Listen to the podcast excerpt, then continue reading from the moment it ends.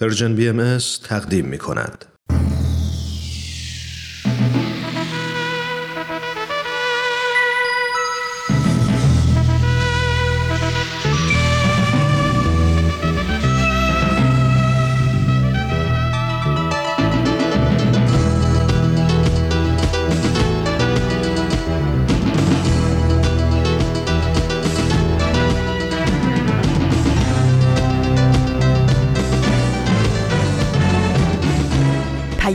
دوست. برنامه ای برای تفاهم و پیوند دلها.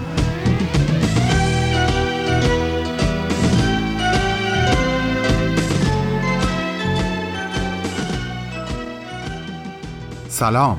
سلامی به زلالی عواطف و افکار روشن و خروشانتون به پیشگاه یکایک شما. امیدوارم حال دلهاتون خوب باشه و به قول شاعر با چراغی در دست و چراغی در دل روشنی بخش درون و پیرامونتون باشین.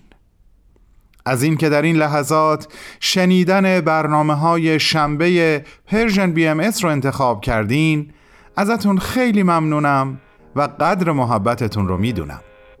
به امروز ما خیلی خیلی خوش اومدید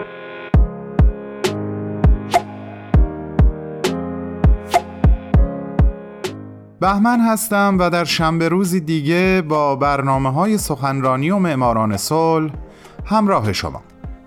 یازدهم تیر ماه 1401 خورشیدی که برابر هست با دوم ژوئیه 2022 میلادی بر شما به خیر باشه الهی. راستش گاهی به این فکر می‌کنم حالا که بخت با من به زیبایی یار بوده و شنبه ها به عنوان مجری برنامه در خدمتتون هستم. چهارشنبه ها نامه های بدون تمر بدون تاریخ رو تقدیمتون می کنم و بعضی جمعه ها در عبور از سایه ها که زیر مجموعه پادکست هفت هست در کنار دیگر همکارانم گفتگویی باهاتون دارم. چقدر خوب می‌شد بعضی هفته ها یه پیوند و اتحاد و ارتباطی بین این سه قسمت برقرار بشه و صحبت ها گاهی حول یک محور دور بزنه. این هفته به نظرم این اتفاق افتاده.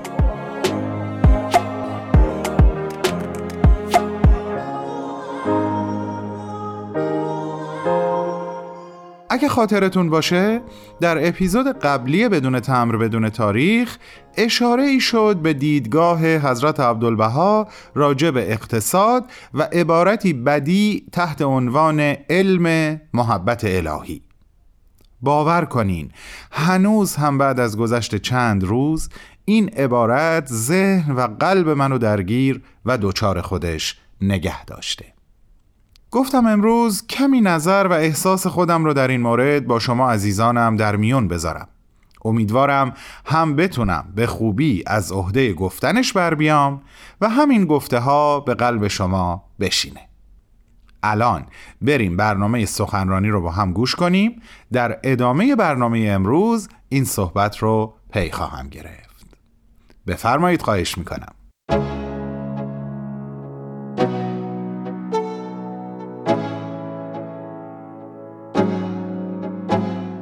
دوستان گرامی علاقمندان به برنامه سخنرانی در خدمت شما هستم با دومین و آخرین قسمت از گزیده سخنرانی جناب آقای دکتر عباس میلانی با عنوان انسانگرایی در سعدی.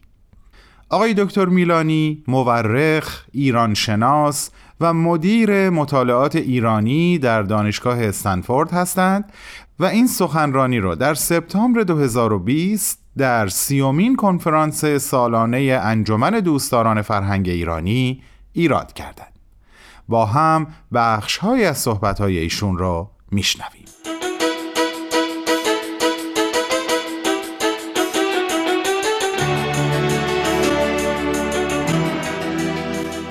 سعدی رو مثلا دوباره یکی از ایرادهایی که بهش می‌گیرن اینه که سعدی مداح پادشاهان بود خیلی زیاده روی می‌کرد اولا مقالات چندینی از طریق از طرف کسانی که مداهی رو در شعر فارسی بررسی کردند نوشته شده ما بعضی رو نقل کردیم که میگن از غذا در قیاسه با بقیه شعرا سعدی خیلی کمتر مت کرده و وقتی هم که مت کرده معمولا متش با نقد همراه بوده و نرم بوده.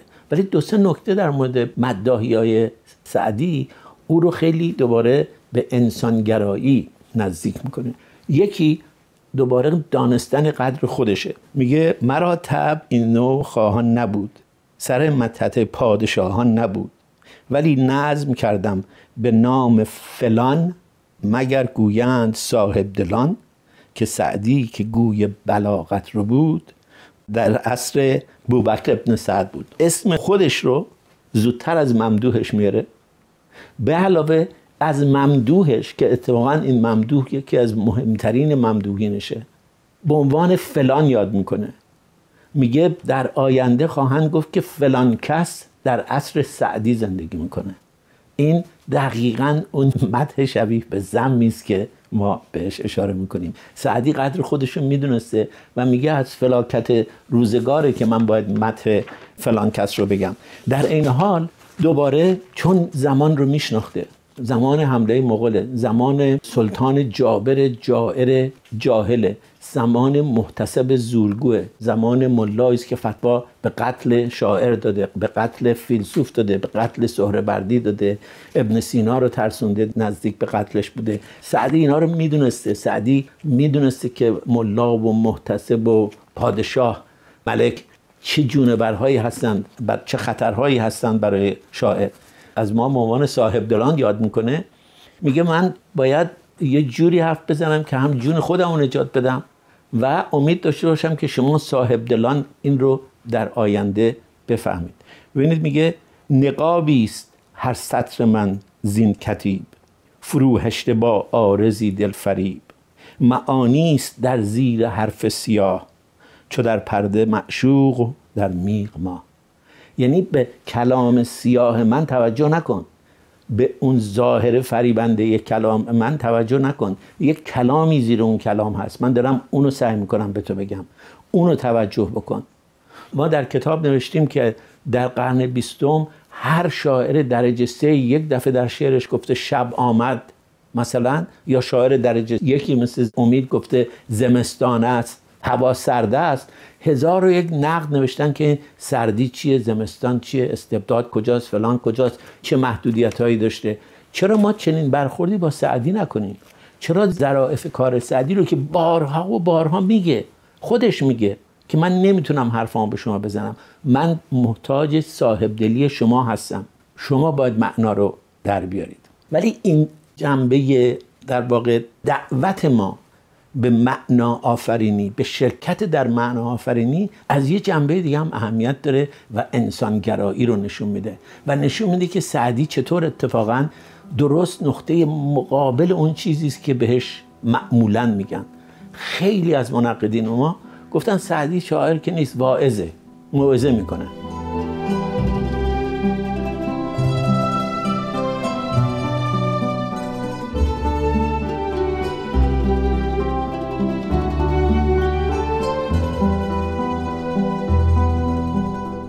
دوستان عزیز شما شنونده صحبت های آقای دکتر عباس میلانی مورخ و ایرانشناس هستید که در سیومین کنفرانس سالانه انجمن دوستداران فرهنگ ایرانی سخنرانی داشتند تحت عنوان انسانگرایی در سعدی. پس از چند لحظه کوتاه صحبت های ایشون رو پی می‌گیریم.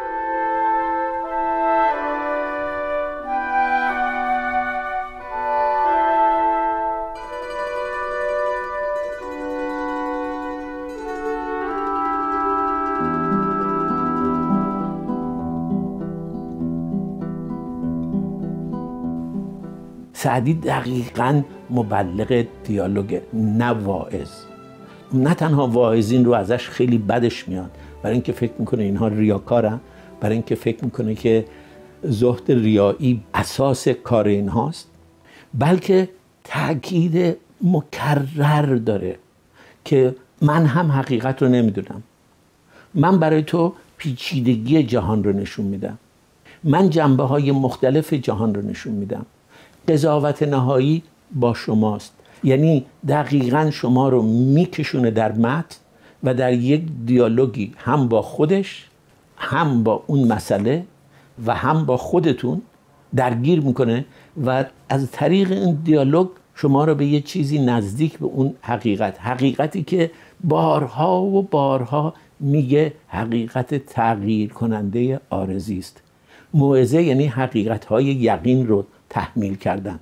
گفتگو یعنی حقیقت نسبی رو جستجو کردن. سعدی جستجوگری به ما یاد میده. سعدی به ما نشون میده که این حقیقت ها آرزی هستند و خرد ماست. خرد راستجو و راستگوی ماست که ما را از ددان متمیز می‌کنه. بارها گفته که تو به هستی فقط از ددان متمایز نیستی تو به خردت به راستگویی به حقیقت جوییت از حیوان متمایز میشی. شعرهای بقایت زیبایی داره نصر بقایت موجزی داره دقیقا در وصف همین. سعدی به کرات میگه که تویی که خودت رو مسلمان می‌دونی حق نداری خودتو برتر از دیگران بدونی. کی به تو حق داده که خودت رو بر یهودی بر مسیحی بر بودایی بر گبر برتر بدونی؟ بارها و بارها میگه که در یک داستانی میگه خدا بر ابراهیم تشر زد که از پیغمبران محبوبش بود که تو چرا یکی از بندگان من رو رندی از اینجا؟ تو چه حقی داری که یه بنده رو برونی؟ با سعدی که به ما میگه که نیک و بد در جوامع مختلف متفاوتن. رفته در میان هندوها زندگی کرده می‌بینه اونجا نیک و بد و ثواب و شرشون کاملا متفاوته.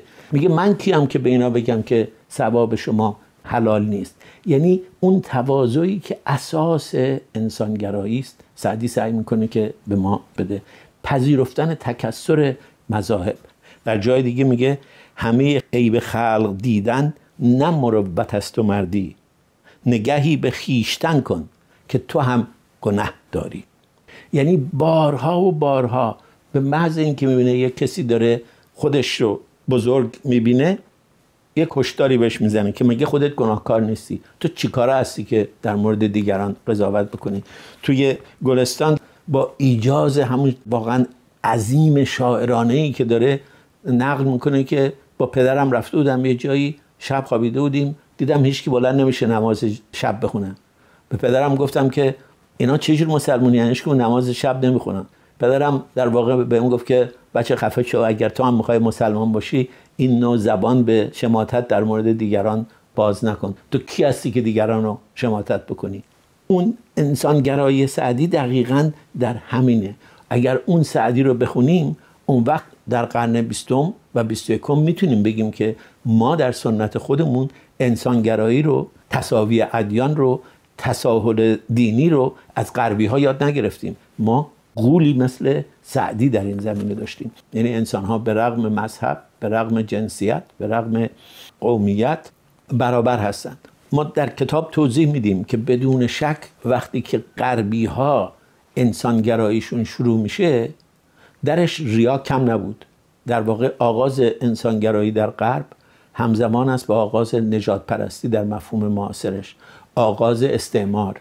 آغاز تئوری هایی که میگه کسانی که پوست بدنشون مثلا قهوه‌ای تره پوست بدنشون تیره تره رنگ صورتشون فلانه. اینها رسما می‌گفتن اینها برده هایی هستن که ما حق داریم ما مسیحی حق داریم اینها رو به هر شکلی باشون رفتار بکنیم. سعدی در اون زمان دویست سال قبل از این ماجرا وقتی در مورد انسانگرایی صحبت می‌کنه چنین حقی نمیده. چنین حقی به این کسی نمیده که بگه من چون مثلا مسلمون هستم حق دارم دیگران رو منقاد بکنم.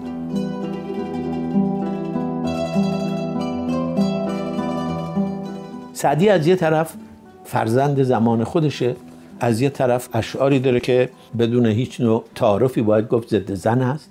میگه جای زن در خونه است میگه زن به بازار بره باید جلوش گرفت میگه مردی که به حرف زن گوش بده دیگه مرد نیست. از این حرفای سخیف در سعدی هست. ما در اونجا این هم توضیح میدیم که درسته که در سعدی این حرفای سخیف هست. ولی در شعرهای بزرگ دیگر هم وقتی که همه آثارشون رو بخونید حرفای سخیف در مورد مسائل مختلف کم نیست. ما سعدی رو با شکسپیر مقایسه می‌کنیم. میگیم اونهایی که شکسپیر رو رکن تفکر و فلسفه و تمدن تجدد و غرب می‌دونن رکن انسانگرایی می‌دونن سعدی هم در واقع همین وزن رو داره و هیچ چیز از شکسپیر کم نداره. اینکه ما نتونستیم سعدی رو به جهان بشناسونیم اینکه ما نتونستیم خودمون حتی روایات بهتری از سعدی دقیقتری از سعدی جامعتری از سعدی تهیه بکنیم اون قصور ماست.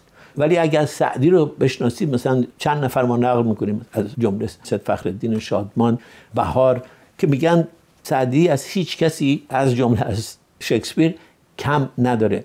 در شکسپیر هم شما اگر نگاه بکنید ابیات و قصه های ضد زن کم نیست. ولی شکسپیر هم از یه طرفی اون حرفای سخیف ضد زن رو زده از یه طرف دیگه هفتش تا نمایش به اسم زن نوشته و در اونها زنها نقش نجات بخش و نجات دهنده دارن. در سعدی هم دقیقا همین رو ما می‌بینیم. سعدی حرفای سخیفش رو هست. و باید ازش انتقاد کرد. ما نمیگیم انتقاد نباید کرد. ولی باید به این حرفای دیگه و به این واقعیات دیگه هم توجه کرد. مثلا سعدی از معدود شعرای تاریخ عظیم شعر در زبان فارسی است که ممدوح زن داره.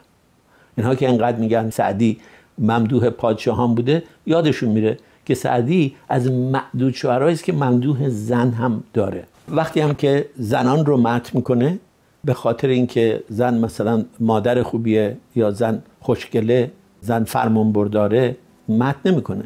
زن رو به عنوان تجسم عدل و تجسم سخاوتمندی و تجسم عدالت مت می‌کنه.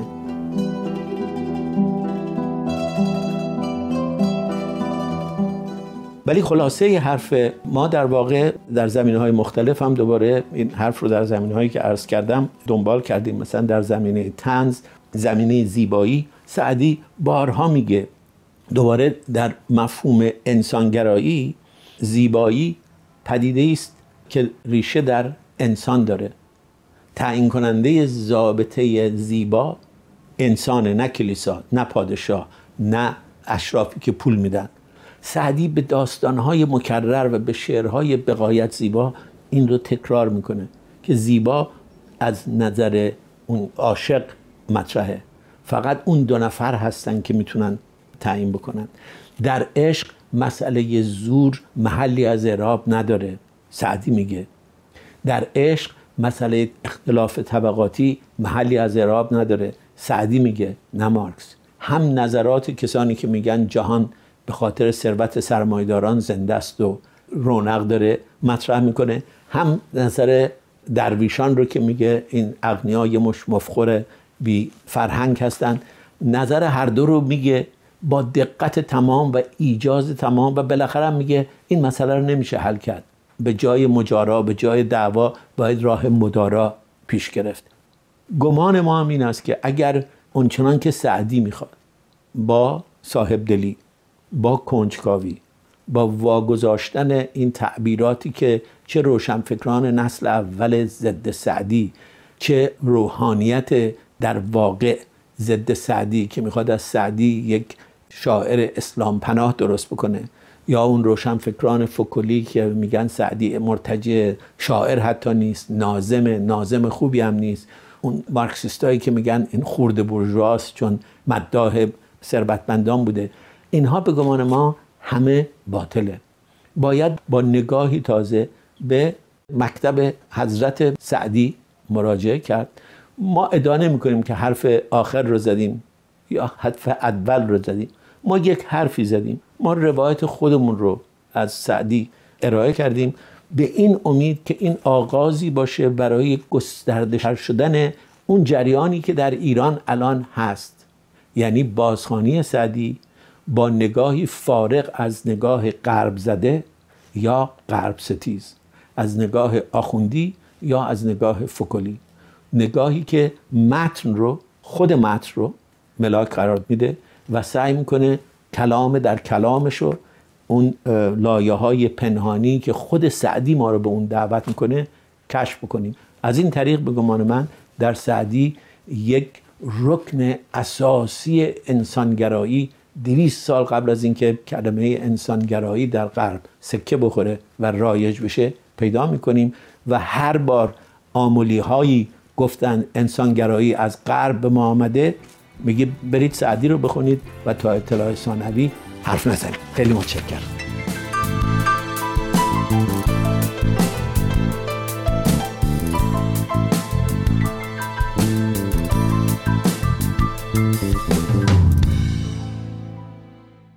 همراهان گرامی دومین و آخرین قسمت از گزیده صحبت‌های آقای دکتر عباس میلانی تحت عنوان انسانگرایی در سعدی تقدیم شما شد. آقای دکتر میلانی همونطور که عرض کردم مورخ، ایرانشناس و مدیر مطالعات ایرانی در دانشگاه استنفورد هستند و این سخنرانی رو در سپتامبر 2020 در سیومین کنفرانس سالانه انجمن دوستداران فرهنگ ایرانی ایراد کردند. ازتون خواهش می‌کنم شنبه هفته بعد با من همراه باشین برای شنیدن یک سخنرانی دیگه از یک سخنران دیگه. با بهترین آرزوها.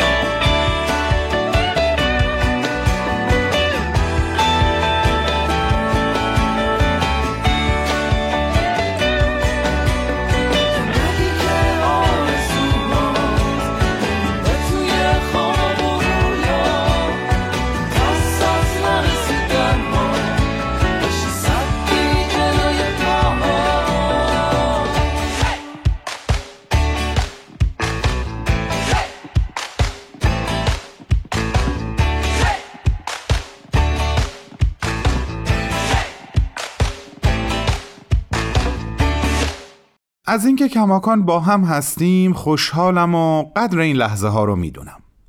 جونم براتون بگه در اون اپیزود از نامه های بدون تمر بدون تاریخ که بهش اشاره ای کردم هوارد کلبی آیوس عبارتی رو از حضرت عبدالبها در خاطراتش نقل می‌کنه که عقیده ایشون درباره اقتصاد و بهبود شرایط اقتصادی رو نشون میده. طبیعتا اون یکی دو پاراگراف دقیقا جملات خود حضرت عبدالبها نیست. اما در همون صحبتهای هوارد به عبارت علم محبت الهی می‌رسیم که به عقیده حضرت عبدالبها علمی است ارزشمند که متاسفانه مردم اون رو فراموش کردند. در حالی که این قانون طلایی نجات بخش انسانها از مشکلات اقتصادی یا به بیانی شاعرانه نجات بخش انسانها از غم نان هست.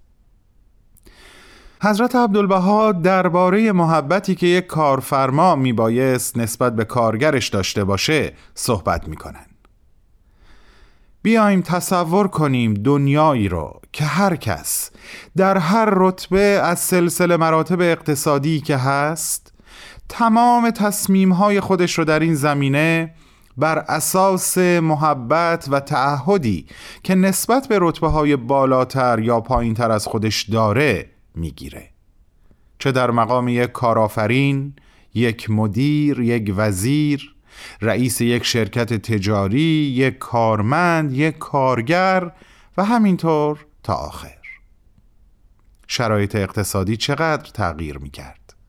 خیلی اینطور نیست؟ حسی که الان دارین رو درک می کنم باور کنین راست میگم. در دنیای اقتصاد امروز که همه چیز و همه چیز داره رو به نابودی میره و همه چیز بر پایه رقابت بنا شده این گونه فکر کردن یا صحبت کردن یا عمل کردن در خوشبینانه ترین حالت ما رو انسانی معرفی می‌کنه که بسیار آرمانگرا و با واقعیت های دنیای امروز بیگانه است در حالی که ما اینطوری نیستیم. ما با همین واقعیت ها داریم دست و پنجه نرم می‌کنیم.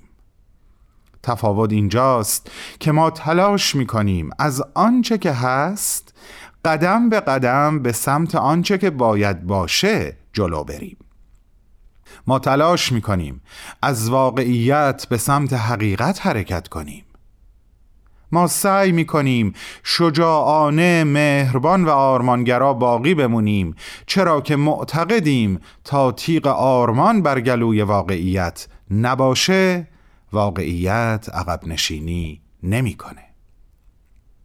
یک دنیا سپاس که به حرفهای این رفیقتون که مدام دلش می‌خواد افکار و احساسات و دقدقه های خودش رو با شما دوستانش در میون بذاره گوش کردیم حالا این شما و این بازپخش قسمتی دیگه از برنامه معماران صلح با اجرای خوب همکار من هومنجان عبدی.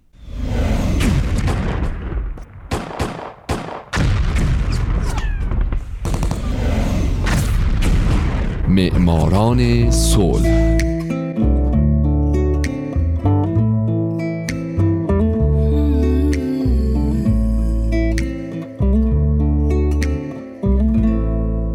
شما دارید هفتادمین قسمت از معماران صلح رو از رادیو پیام دوست میشنوید. خیلی خیلی ازتون ممنونم.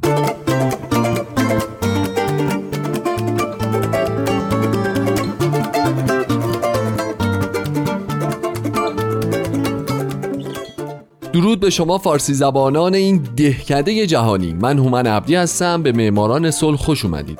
برنامه که اختصاص داره به برندگان نوبل صلح اختصاص داره به زنان و مردان و سازمان ها و مؤسساتی که یا صلح دغدغه همیشگیشون بوده یا اگرم نبوده اونجایی که باید قدم بلندی برای صلح جهانی برداشتن و باعث شدن دنیای پر از جنگ ما بدتر از چیزی که الان هست نباشه.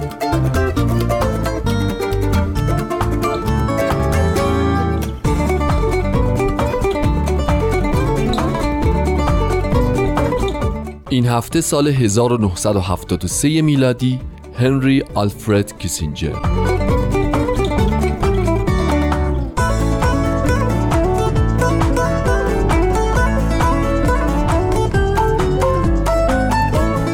هنری آلفرد کیسینجر در 27 می 1923 در باواریای آلمان به دنیا آمد. او دانشمند علوم سیاسی، مشاور امنیت ملی و وزیر امور خارجه ایالات متحده آمریکا در دوران نیکسون و جرالد فورد بوده و نقش مهمی در سیاست تنش زدایی بین ایالات متحده با شوروی و چین داشته. و به خاطر نقش تعیین کنندهش در به پایان رسوندن جنگ با ویتنام به طور مشترک با ل دوکتو شخصیت انقلابی و سیاسی ویتنامی در سال 1973 برنده جایزه نوبل صلح شد. هرچند لدوکتو جایزه رو قبول نکرد ولی با این وجود من در برنامه هفته آینده حتما به زندگیش خواهم پرداخت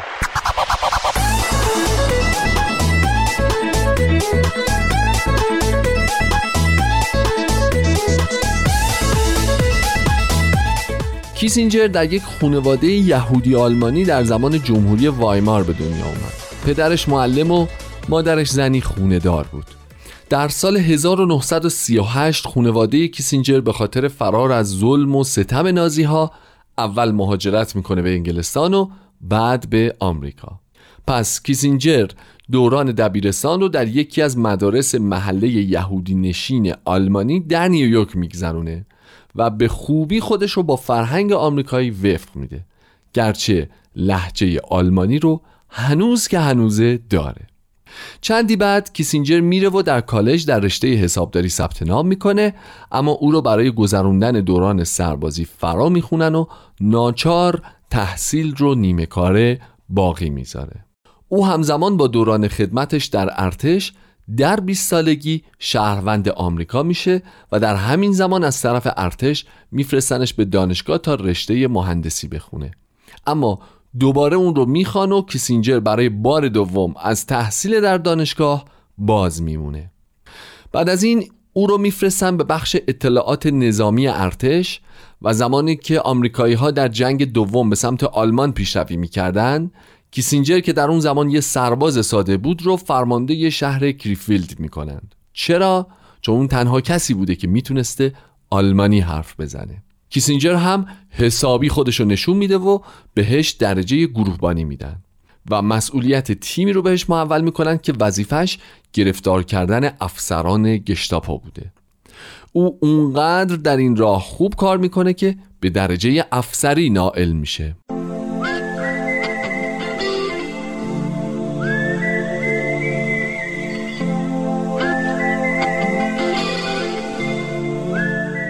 بعد از جنگ دوم جهانی هنری کیسینجر فرصت تحصیلات دانشگاهی رو بالاخره پیدا می‌کنه. او اول لیسانسش رو در علوم سیاسی از کالج هاروارد می‌گیره بعد هم فوق لیسانس و دکتراش رو از دانشگاه هاروارد دریافت می‌کنه و بعد از فارغ و تحصیلی هم به عنوان عضو هیئت مدیره دانشگاه هاروارد به فعالیت می‌پردازه. چند وقت بعد در سال 1955 کیسینجر میشه مشاور هیئت هماهنگی عملیات شورای امنیت ملی. همچنین او مدیر مطالعات سلاح‌های هسته‌ای و سیاست خارجی مدیر پروژه های مطالعاتی دانشگاه هاروارد مدیر مطالعات مؤسسه راکفلر و مدیر سمینارهای بین المللی دانشگاه هاروارد هم میشه و به کار در این سمت ها مشغول میشه.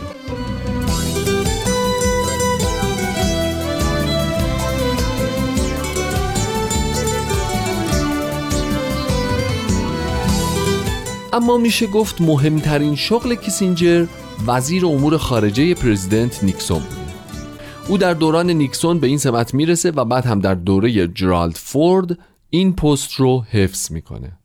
کیسینجر از همون اول سعی می‌کنه سیاست آشتی جویانه با چین و شوروی در پیش بگیره. در این راه هم البته به موفقیت های زیادی دست پیدا می‌کنه. به خصوص در مورد چین که کیسینجر تونست به 23 سال انزوای سیاسی و خصومت میان دو کشور چین و آمریکا پایان بده. هرچند به خاطر رسوایی واترگیت که طی اون پرزیدنت نیکسون از کار برکنار شد و همچنین به رسمیت شناختن تایوان از سوی ایالات متحده این روند با کندی صورت گرفت.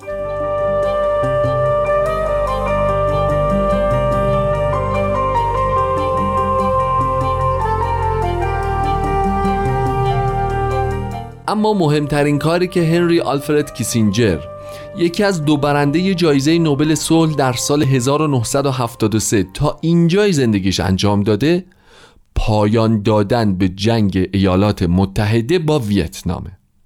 خودش تعریف می‌کنه که در سالهای 1965 و 66 یکی دو دفعه از ویتنام بازدید می‌کنه. او میگه در این سفرها بود که فهمیدم پیروزی های نظامی آمریکا در ویتنام و اصلا جنگ این دو کشور بیمعنیه.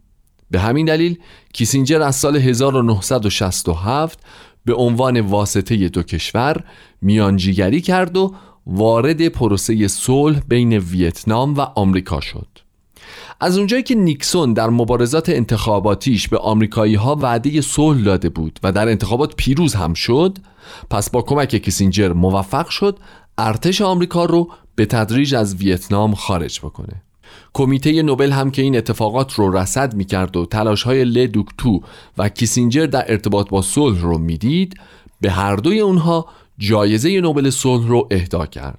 هرچند که لدوکتو همونطور که اول برنامه هم گفتم جایزه رو قبول نکرد او به کسینجر گفته بود از اونجایی که صلح واقعی هنوز در جنوب ویتنام برقرار نشده پس این جایزه رو قبول نمی کنم.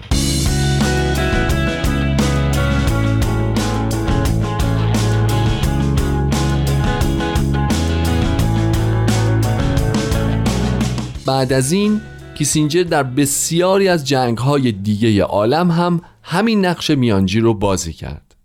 در جنگ پاکستان و بنگلادش جنگ عرب و اسرائیل و چند جنگ دیگه که در مورد این آخری او در مصاحبه گفته که در طی این جنگ خطر جنگ هسته‌ای رو به شدت احساس می‌کرد. هنوز هم صحبت های کیسینجر درباره سیاست بسیار مورد توجه سیاستمداران جهانه. مثلا در مورد ایران خودمون و بحث هسته‌ای کیسینجر در مصاحبه‌ای به تهران تایمز گفته هر گونه مذاکرات مستقیم میان آمریکا و ایران در مورد مسائلی از قبیل مناقشه هسته‌ای در صورتی موفقیت آمیز خواهد بود که ابتدا فقط کارکنان دیپلماتیک درگیر بشن در مرحله بعد وزرای امور خارجه و در نهایت سران دولت ها با هم دیدار کنند.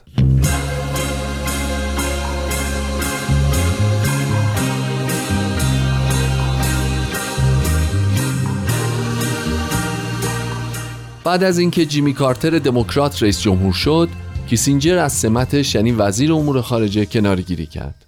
اما همچنان به سخنرانی و ارائه مشاورات سیاسی ادامه داد. او از سال 1982 یه مؤسسه مشاوره سیاسی رو تأسیس کرد که هنوز این مؤسسه فعاله. همچنین او عضو هیئت مدیره لیگ فوتبال آمریکای شمالی و یک شرکت چند ملیتی تولیدی مس و طلا بوده. مشاور رئیس جمهور سابق اندونزی عبدالرحمن بوده.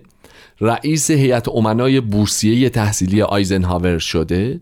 چند وقتی رو به عنوان مشاور افتخاری اتاق بازرگانی آمریکا و آذربایجان مشغول به کار بوده و در نوامبر 2002 از طرف پرزیدنت بوش شده رئیس کمیسیون ملی بررسی حملات تروریستی علیه آمریکا. او در زندگیش دو بار ازدواج کرده که اولی در سال 1964 به شکست انجامید اما ازدواج دومش هنوز پابرجاست. کیسینجر الان در نیویورک زندگی می‌کنه. او رو مردی باهوش و بزلگو می‌دونن که زیاد اهل مصاحبه نیست. البته او هنوز هم منتقدان بسیار سرسختی در جهان داره. از جمله کریستوفر هیچنز روزنامه‌نگار انگلیسی آمریکایی از سرسخت ترین منتقدانش در مقاله تحت عنوان محاکمه کیسینجر خواهان پیگرد قانونی او شده. او نوشته به خاطر جرایم جنگی به خاطر جرایم ضد بشریت و به خاطر اهانت به مردم و عرف و قوانین بین المللی از جمله توطعه برای ارتکاب قتل آدم ربایی و ترور باید کیسینجر محاکمه بشه.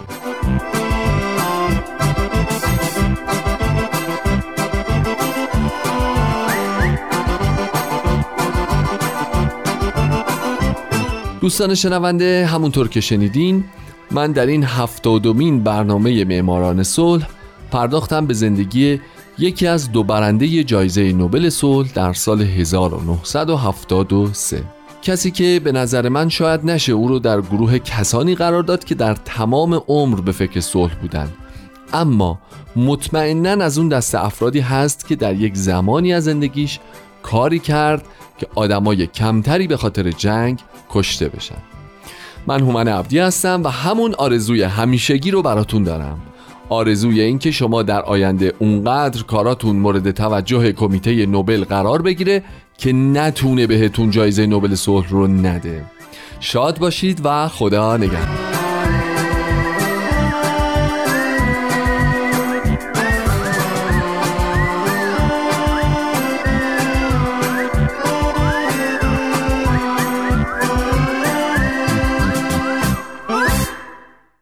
روزی ما دوباره کبوترهایمان را پیدا خواهیم کرد و مهربانی دست زیبایی را خواهد گرفت.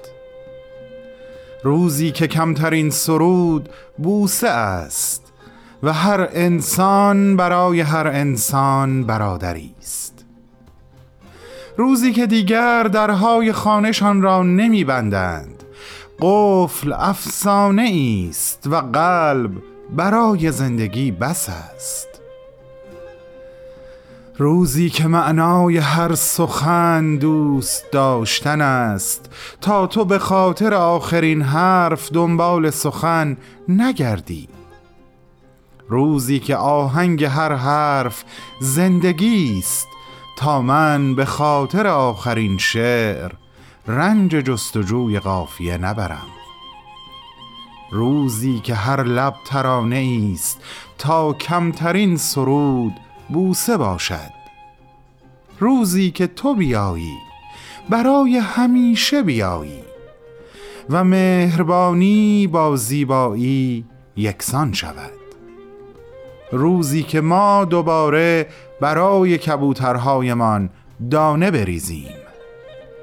و من آن روز را انتظار می کشم حتی روزی که دیگر نباشم.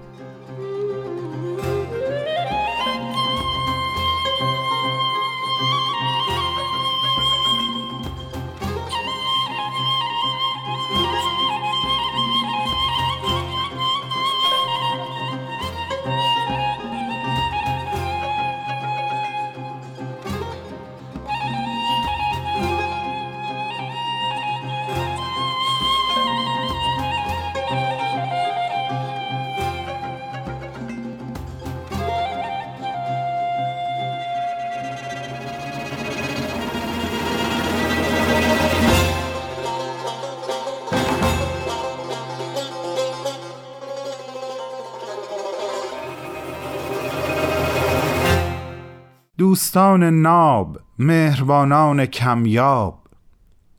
بعد از حرفهایی که از دلم با دلهاتون در میون گذاشتم خوندن شعر افق روشن از احمد جان شاملو رو بی مناسبت ندیدم. امیدوارم از شنیدنش لذت برده باشین. همراهی خودتون رو. از من و همکارانم از مجموعه Persian BMS دریغ نکنین و حرفهای خودتون رو از طریق یکی از پلتفرم های ما مثل فیسبوک، SoundCloud، پادکست، تلگرام و اینستاگرام به گوش ما برسونین. همه تلاش های ما با حضور فعال شماست که تکمیل میشه و به بار میشینه. دوستتون میدارم.